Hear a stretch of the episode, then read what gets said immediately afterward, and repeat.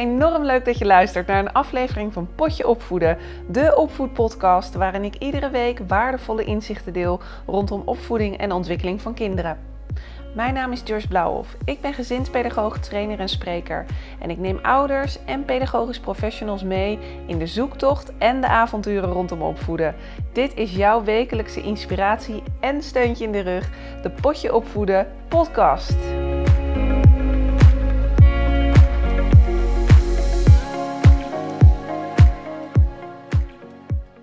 Zo, Joyce. Hi. Hey Eve. Wat leuk dat ik je zie. Of dat ik je hoor. Dat is Ja, horen hè?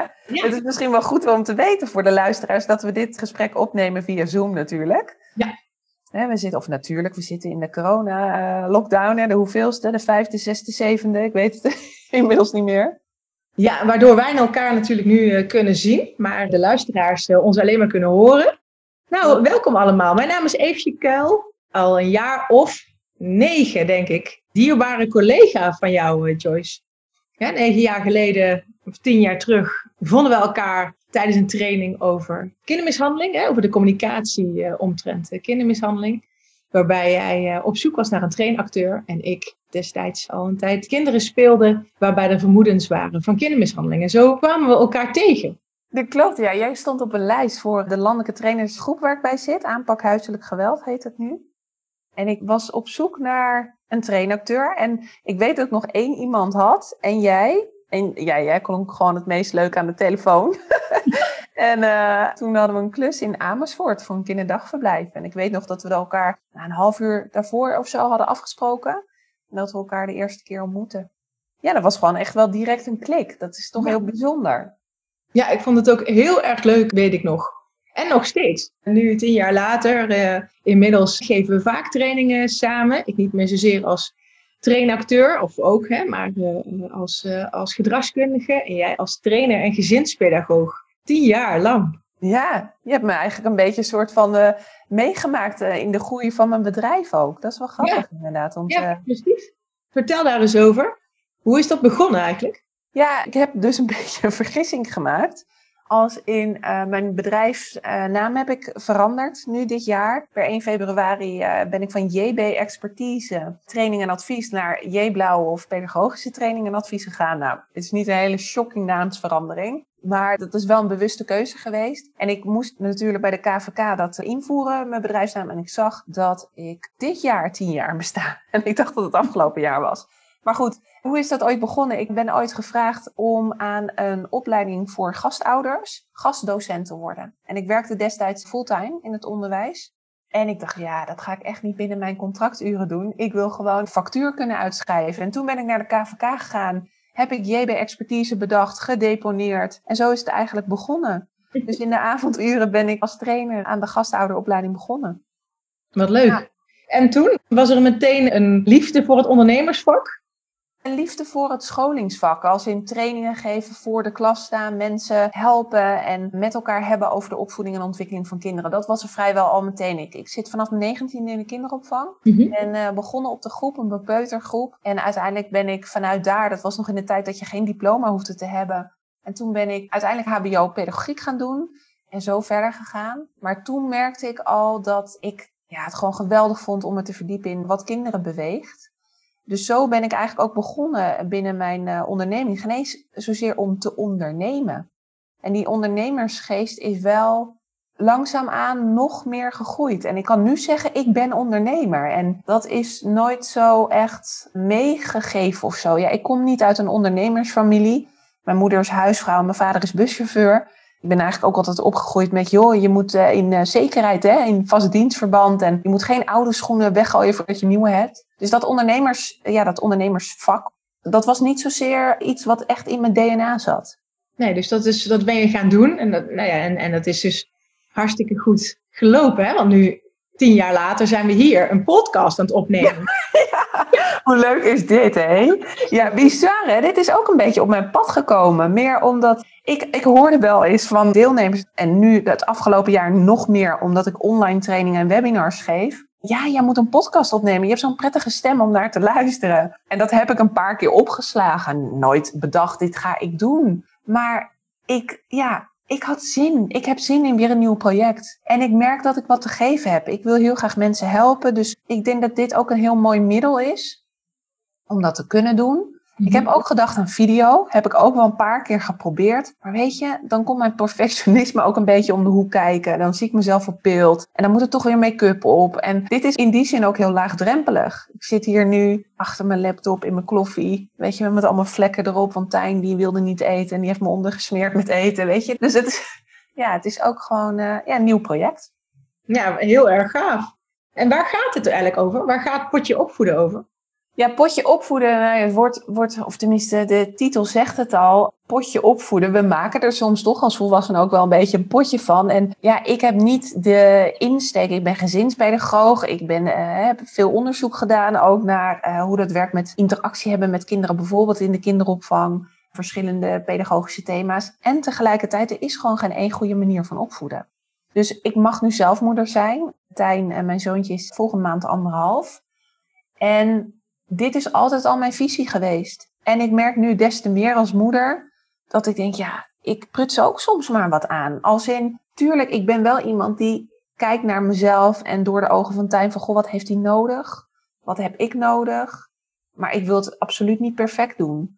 Deze podcast gaat gewoon over allerlei onderwerpen, van hechting tot aan, nou, een vriendin van mij is onlangs verhuisd met haar gezin naar Curaçao. Ik denk best dat mensen dat heel leuk vinden je gaat ineens naar Curaçao toe. Vertel, hoe, hoe werkt dat? Ja, en zo ga ik allerlei verschillende thema's bespreken. Dus soms zal ik solo-afleveringen doen. Mm Dus dat betekent dat ik dat dan alleen ga doen. En soms ga ik dus ook echt deskundige vragen in de uitzending en gaan we een gesprek hebben. Ja, en ik wil ook heel graag mijn volgers en luisteraars oproepen om vragen in te sturen. Want dat, ja, dat vind ik ook alleen maar ontzettend leuk om te doen. Ja, en dus altijd op gebied van opvoeden. Want vertel eens, waar komt je passie voor opvoeden en ontwikkelen van kinderen vandaan? Goeie vraag, even. nou, ik weet het wel, denk ik. Ik denk dat ik als ik had van jongs af aan al dat ik kinderen heel erg leuk vond. Ik mhm. wilde vroeger kinderarts worden. Mijn ouders die uh, waren al aan het sparen. Ja, die waren al aan het sparen, want ik ging dan met mijn vader. Ik ben opgegroeid in Amstelveen en we gingen dan met een metro gingen we naar Amsterdam en dan kwamen we langs het VU. Ja. En ik moest zelf als kind, ben ik regelmatig in het vuur geweest vanwege problemen met mijn darmen. Tot aan mijn puberteit heb ik daar gelopen. En ik weet dat mijn, ik zei dan altijd tegen mijn vader, pap, ooit op een dag komt hier mijn fiets te staan bij de Vrije Universiteit. Dus mijn vader en moeder dachten, oh shit, weet je wel, daar moeten we voor gaan sparen. Dus dat hebben ze altijd wel gedaan. Maar ja, uiteindelijk heb ik VWO gedaan en scheikunde en natuurkunde gingen helemaal niet goed. Daar was ik gewoon echt niet goed in. Toen ben ik eh, naar de HAVO toe gegaan. En vanuit daaruit ben ik uh, verder gegaan. Eerst een halfjaartje HEO communicatie gedaan en toen pedagogiek eigenlijk. Dus kinderen, dat zat er wel altijd al in met kinderen bezig zijn. Dus kinderen, en, dat, en zo ken ik jou ook echt de afgelopen tien jaar al. Daar ben je natuurlijk alleen maar mee bezig. Want je hebt ook een tijd in de opvoedwinkel gestaan, toch? Ja, klopt inderdaad. Ja, het was echt bijzonder, want ik heb echt vanaf mijn 23ste, daar heb ik stage gelopen. In het kader van HBO-pedagogiek heb ik ook gedaan. En heb ik opvoedspreekuren gedraaid. Eve, ik was 23. Ik was 23 toen mijn eerste opvoedspreekuur draaide. Nou, ik scheet 20 kleuren stront, weet ik nog, de eerste, eerste spreekuur. En dat dan snap je ook zoveel beter dat uh, er ouders zeggen van, nou, heb jij kinderen? En dat je dan zegt, nee, ik heb geen kinderen. Nou, dan weet je er niks van. En dat wij vroeger dachten, eh, echt wel.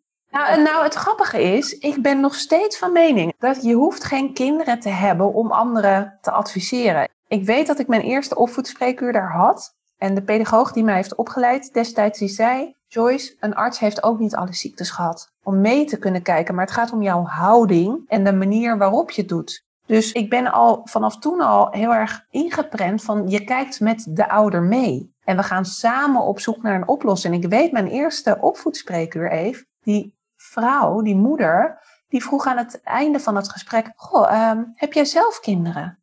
Ik zei, nee, ik heb geen kind. Nou, zegt ze, dat zou ik echt niet zeggen, want ik vond het ontzettend fijn. En ik weet dat me dat toen al een soort van gesterkt had, want dat was mijn ja, grootste onzekerheid. Hoe kan ik iemand anders helpen als ik zelf geen kinderen heb? Ja, ja snap ik. Dat zou die van mij ook zijn. Ja. Ja, ik kan me dat heel goed voorstellen. Ja, en door, door me open te stellen en telkens maar weer te vragen, wat vond u van het gesprek? Hè? Of ja, dan kreeg ik feedback terug en zo ben ik gaan groeien. Dus ik heb wel telkens gekeken van, goh, wat kan ik anders doen of verbeteren nog om nog beter te worden? Wat mooi. Hoe doe je dat eigenlijk nu? Ik ben wel een trainer die heel erg open staat voor feedback. Uiteraard binnen elke trainingsserie vraag ik evaluaties. Maar ook uh, mijn webinars die ik geef. Ik heb dan met de opdrachtgever, bijvoorbeeld vorige week heb ik een refresh van de meldcode gedaan. En heb ik app-contact met een opdrachtgever. Nou, die is vol enthousiasme. Laat hem dan via de app weten. Leuk Joyce hoe het ging. Ja, dan vraag ik ook van, goh, heb je nog tips? Want ik wil graag groeien. Ik wil nog beter worden. En dan krijg ik terug van, joh, ik heb één klein, ja, dat is echt een heel klein dingetje. Dit en dit. Nou, dan zeg ik dankjewel. Weet je, daar kan ik wat mee. Ja, dat vind ik wel onwijs belangrijk. Want ik denk dat als trainer zijn in ieder vak, als pedagogisch professional, maar ook als ouder, we krijgen allemaal blinde vlekken. Ik wil mezelf wel blijven triggeren. Ik wil wel blijven kijken naar mezelf. Heb je dat ook van vroeger meegekregen? Hoe was jouw eigen opvoeding? Dan, ja, als ik dan naar kijk hoe ik zelf ben opgevoed, dan had ik misschien wel wat meer complimenten ook nog mogen krijgen als in wat er goed gaat. De mentaliteit in mijn gezin was niet lullen maar poetsen. Dat hadden mijn ouders meegekregen. Mijn opa was slager, mijn andere opa werkte bij de PTT. Dat waren allemaal van die hardwerkende mannen met een groot gezin. Hadden ze zes tot vijf kinderen. Ze hadden het niet breed. Wij hebben het vroeger ook thuis niet breed gehad. Mijn vader had twee banen. Die werkte als buschauffeur in de nacht. En dan overdag werkte hij uh, in een banketbakkerij. Want dat is eigenlijk ook banketbakker van origine. Ja, ik weet dat we op een gegeven moment de auto ook weg moesten doen. En, dus er was altijd een soort van, um, je moet werken voor je geld. Mm ja. En, uh, en je moet huppakee, niet lullen, maar poetsen. Ben je ziek, Joyce? Ja, kom op, je gaat maar gewoon naar school toe. En dat heeft me gemaakt tot wie ik nu ben.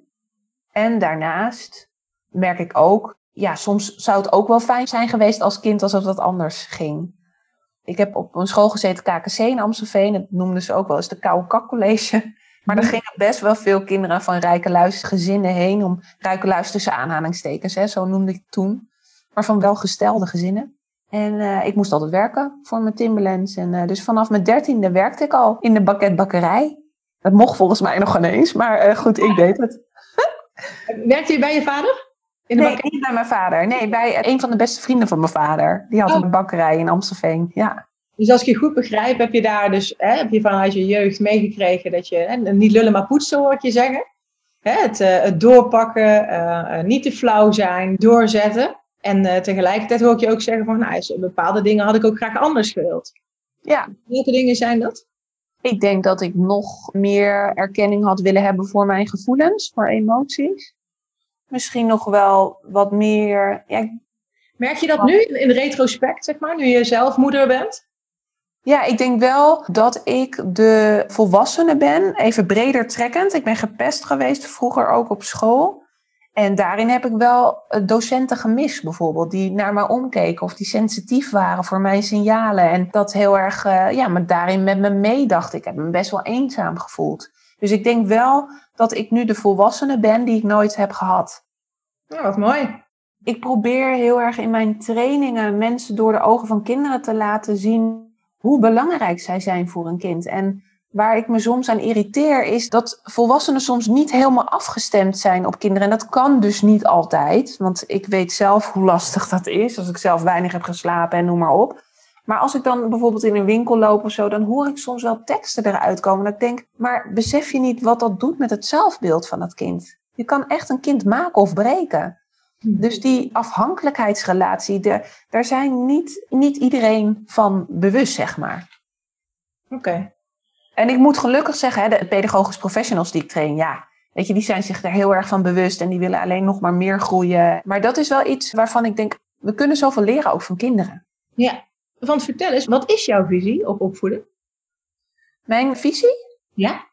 Nee, je hebt het net over afhankelijkheid. Ja. Kijk, als ik echt naar de diepere kern ga, denk ik dat ik dit werk doe zodat wij volwassenen leren om ja, tot kinderen leuke volwassenen te maken. Maar mijn visie is dat je een leuke volwassene bent op het moment dat je zelfvertrouwen hebt. Maar ook een bepaalde mate van zelfacceptatie hebt. En dat zegt natuurlijk alles over mij, even, want ik heb daarin als volwassene heel erg moeten groeien in zelfvertrouwen hebben. En zelfbeeld was echt, ja, was gewoon laag. Ik bedoel, als je me toen had verteld als 16-jarige, je staat, staat voor een groep voor uh, tientallen mensen, honderd mensen heb ik wel eens een, een training of een, workshop, een lezing gegeven. Ja, dan had ik je vierkant uitgelachen. Want ik heb als 21-jarige zelfs ook had ik moeite met rood worden bijvoorbeeld. Ik weet dat ik in de tram metro zat naar Amsterdam toe om naar school te gaan. En dat ik bang was dat mensen mij aankeken, omdat ze dan konden zien dat ik rood werd. Dus het had mijn leven wel makkelijker gemaakt als ik wat meer zelfvertrouwen zou hebben. Dus de kern voor opvoeden zit hem bij jou.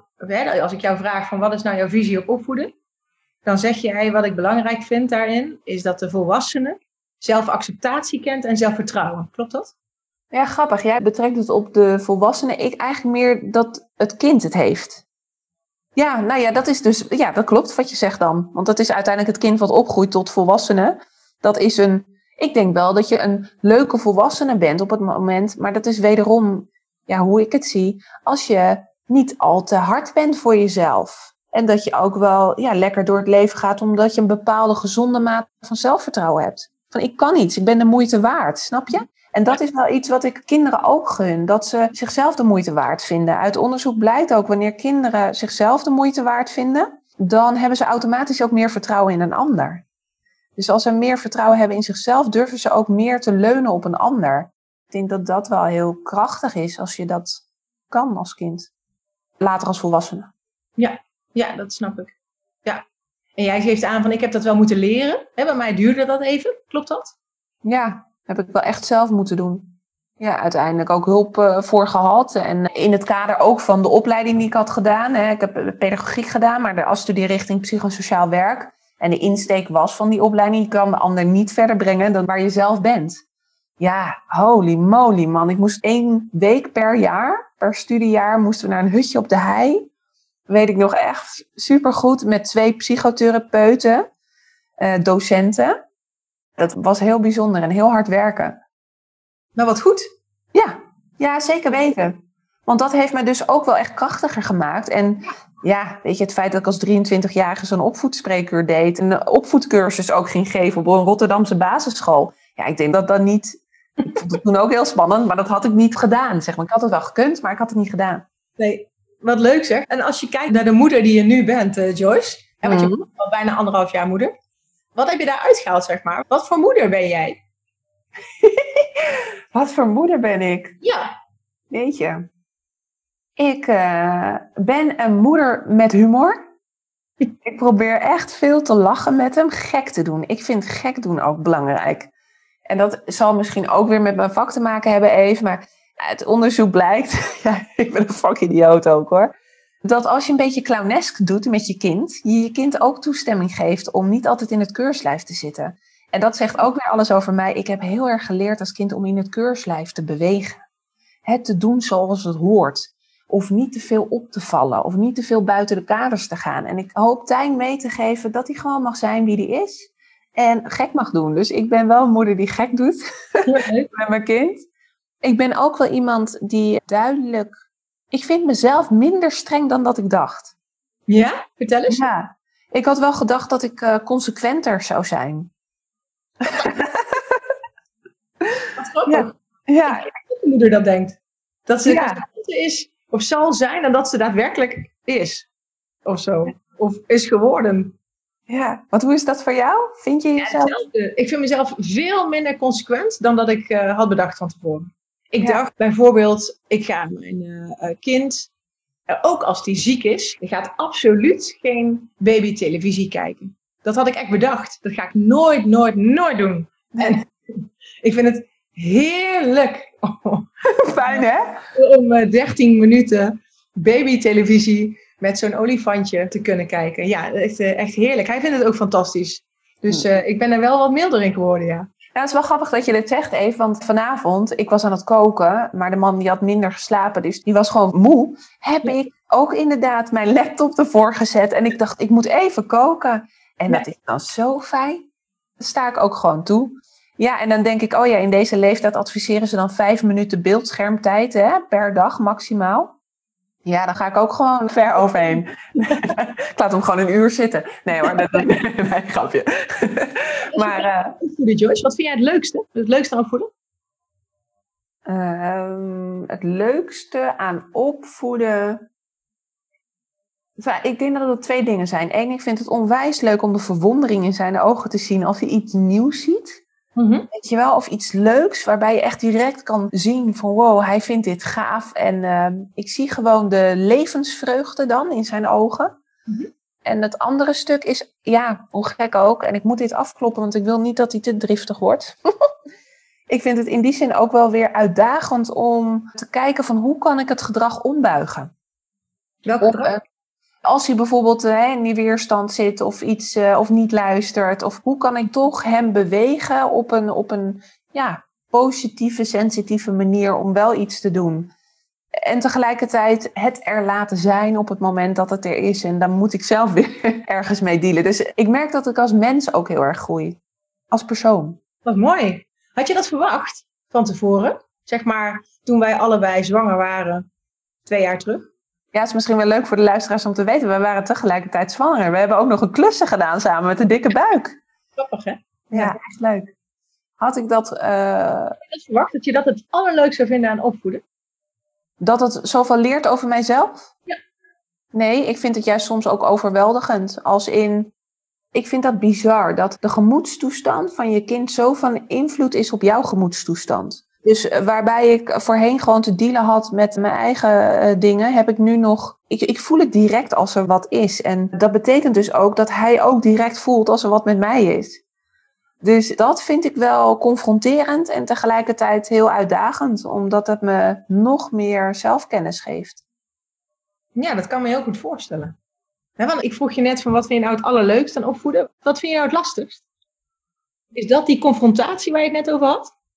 Ja, want ik merk bijvoorbeeld, ik had het met de vader van uh, Tijn erover vorige week. We hadden vorige week voor het eerst allebei, en een vriendin zei Joyce, echt voor het eerst pas, ik voor het eerst dat ik me irriteerde aan het gedrag van Tijn. En tuurlijk, het is wel een paar keer eerder, hè, dat je even zo'n moment, maar ik had echt zoiets van, jakkes, ik vind, ik vind dat je je nu stom gedraagt. En dat is wel dat ik dacht, oh ja, dat vind ik dan wel even moeilijk. En tegelijkertijd lukt het me ook om dan weer het om te buigen. Maar dat vind ik niet altijd even leuk om bij mezelf te merken. Dat je je irriteert aan het gedrag van je kind. Nou ja, dat is gewoon wat er is natuurlijk, want dat hoort erbij. Maar dat het dan in mijn zijn zo, weet je, dat ik zelf zo grumpy word ervan.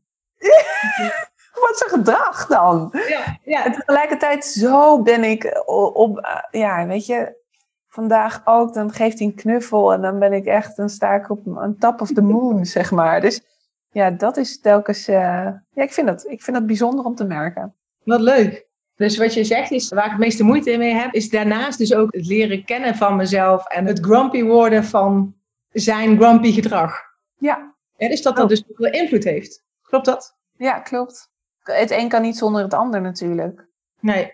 En je kan daar heel veel advies over geven aan anderen. Want jij hebt het natuurlijk hartstikke vaak met dat beltje gehakt. Maar nu het zelf overkomt, is het anders. Klopt dat? Ja, is anders. En wat ik ook merk even is dat ik, als er dan bijvoorbeeld zo'n situatie is, dat ik aan het einde van de dag echt bewust als ik in mijn bed lig, even terugkijk op die situatie. En probeer om het door zijn ogen te bekijken, maar ook dat ik even met zijn ogen naar mezelf kijk om te zien wat hij me eigenlijk wilde vertellen. En zo was er afgelopen keer dat ik die situatie weer terughaalde. En dat ik dacht, oh natuurlijk, hij wilde me dat vertellen. Maar ja, dat is natuurlijk moeilijk, omdat hij nog geen taal gebruikt. Hè? Dus het zit hem ook heel erg in de non-verbale signalen oppikken. En vervolgens dacht ik, natuurlijk, dat bedoelde hij dat. Waarom heb ik dat niet gedaan?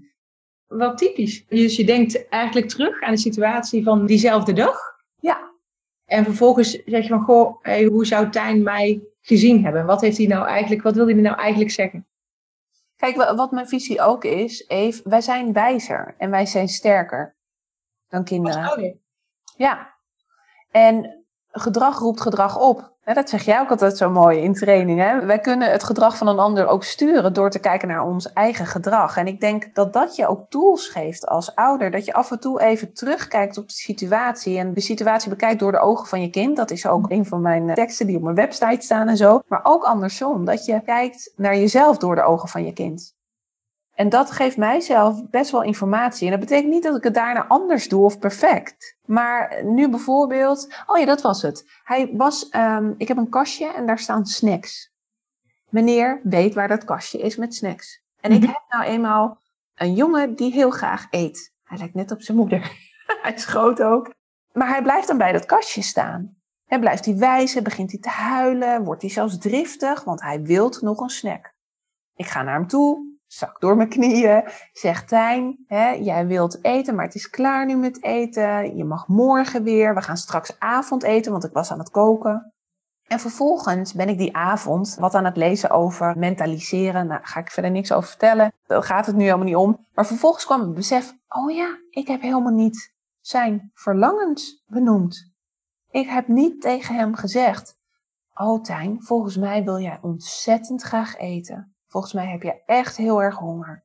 Toen ineens kon ik heel erg voelen, oh ja, dat zou ik meer mogen doen. Het meer het bevestigen van de wens. Juist de voorkeur, het verlangen wat er dan op dat moment is. En ik ga toch vrij snel over, nee, probeer ik in duidelijk, het eten is nu klaar. We gaan straks, probeer ik nog hè, te zeggen wat er dan staat. Maar vervolgens denk ik, oh ja, ik ben gewoon ja, vergeten om die, dat verlangen echt even te benoemen. Blijf maar even staan, zeg maar heel even stilstaan eigenlijk. Ja, ja, ja, inderdaad. En kijken wat voor hem belangrijk is en daar woorden aan geven. Ik wil je een vraag stellen. Dat is eigenlijk wel een hele mooie brug. Ik, ik vroeg me af, van wat zou nou de nummer één tip zijn die je zou willen meegeven aan je luisteraars? Nou ja, misschien dus wel dit. Als we kijken naar het hele gesprek.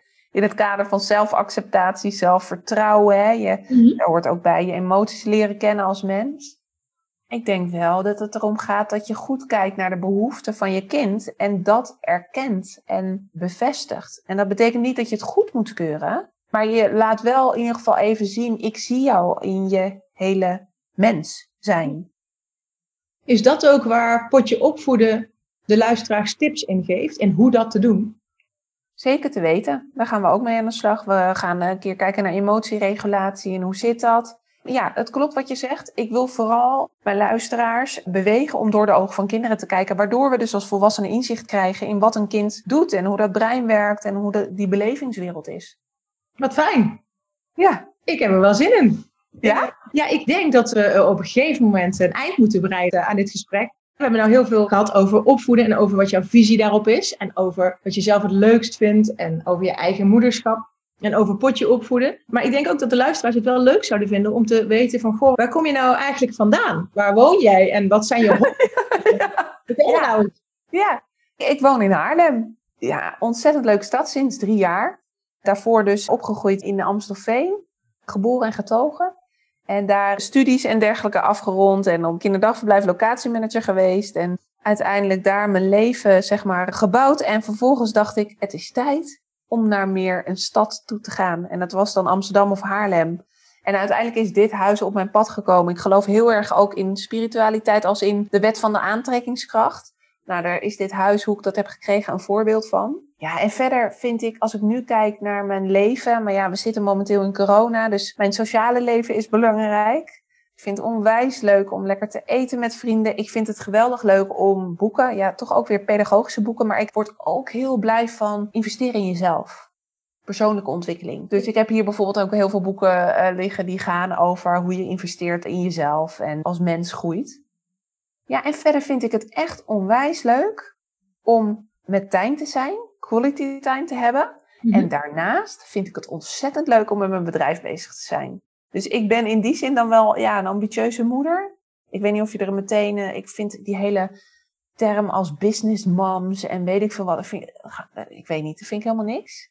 Maar ik word wel echt heel blij van ook dingen creëren met mijn bedrijf en mijn trainingen geven. Ik ben op mijn gelukkigst, naast dat, dat ik Martijn ben. En daarnaast ben ik ook op mijn gelukkigst als ik voor een groep sta.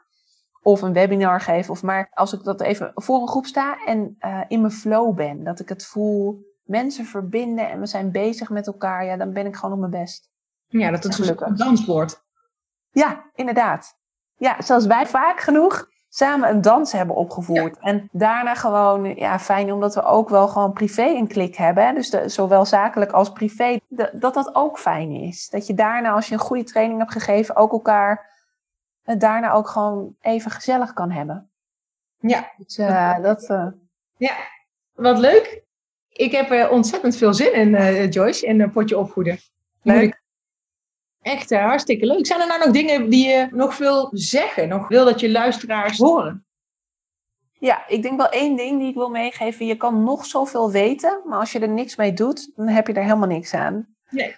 Om een voorbeeld te geven, ik ben wat later begonnen met mijn studie gezinspedagogiek aan de Universiteit Leiden. En ik dacht, ik heb dat nodig om uiteindelijk ouders te kunnen gaan adviseren. Gekke Mhm. kronkel, alsof ik die titel nodig had om vervolgens weer verder te mogen of zo. Onzin. En dat heb ik ook gemerkt in alle eh, vakken die ik destijds heb gevolgd. Er is geen één goede manier van opvoeden, maar we kunnen veel weten, maar het vervolgens in de praktijk brengen is echt een heel ander verhaal. En daarin eh, moet je ook niet te hard zijn voor jezelf, want sommige dingen werken gewoon niet. Ja, weet je, we kunnen nog zoveel boeken lezen. Nee, inderdaad.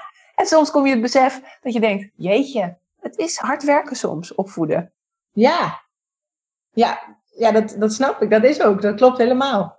Ja, Ja. dus, eh, dat wilde ik nog even meegeven. Nou, dankjewel. Ontzettend bedankt. Dankjewel voor dit, eh, voor dit gesprek. Ja, nou Eve, jij ontzettend bedankt dat je mij wilde interviewen. Hartstikke leuk. Natuurlijk.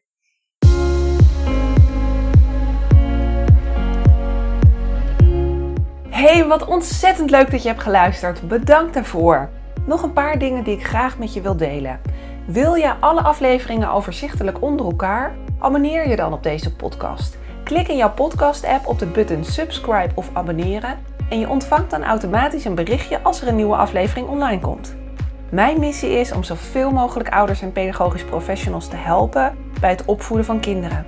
En om mijn missie te bereiken, helpt het als jij een review wilt achterlaten via de app waarmee je deze podcast luistert. Ken je nou iemand voor wie deze aflevering interessant is?